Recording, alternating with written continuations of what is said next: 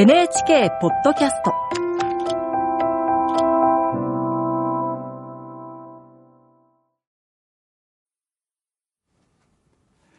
こんばんは、作家の高橋源一郎です。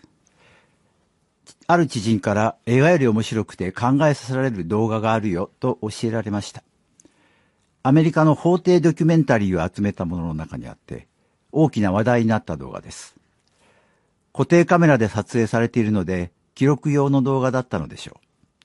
裁判の判決の日の裁判長と被告双方の様子を撮ったものでした。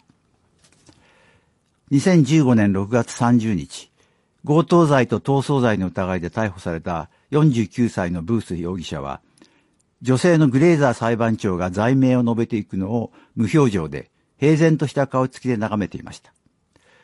この15年ほぼ刑務所暮らしのこの男に反省している様子はまるでありませんでした。最後にグレーザー裁判長がこう言いました。ブースさん、一つ質問があります。どうぞ。あなたはナウトレス中学校に通っていましたか？その瞬間、ブース被告は今日疲れたような表情になり、裁判長の顔をじっと見つめ、震える声でこう叫んだのです。Oh my goodness! なんてことだ。グレーザー裁判長は静かに話しかけました。ここであなたに会うのは残念です。あなたに何があったのかずっと知りたかった。Oh my goodness! Oh my goodness! ブース被告はただこう繰り返し、こう叫び、気持ちを抑えられず顔を覆って泣き出したのです。裁判長は悲しげに微笑みながら法廷に臨席している人々に話し始めました。彼は中学校で本当に優秀な子でした。よく一緒にサッカーをやったわよね。あなたがここにいることがとても残念です。ブースさん、あなたの人生の道筋を変えるように祈っています。頑張って。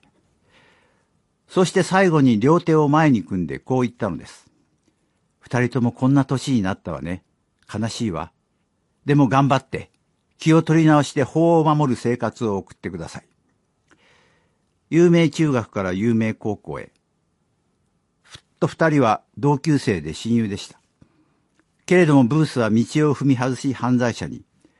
グレーザーは裁判官になっていて30年ぶりの再会だったのです。判判決後10ヶ月収監。模範囚として早々に釈放されたブースを出口で待っていたのは家族とグレーザー裁判長でした。ブースは人生の道筋を変え、今は製薬会社のマネージャーとして飛び回っているそうです。彼を変えたのは幼馴染の友情いや、夢に溢れた少年時代の記憶だったのかもしれません。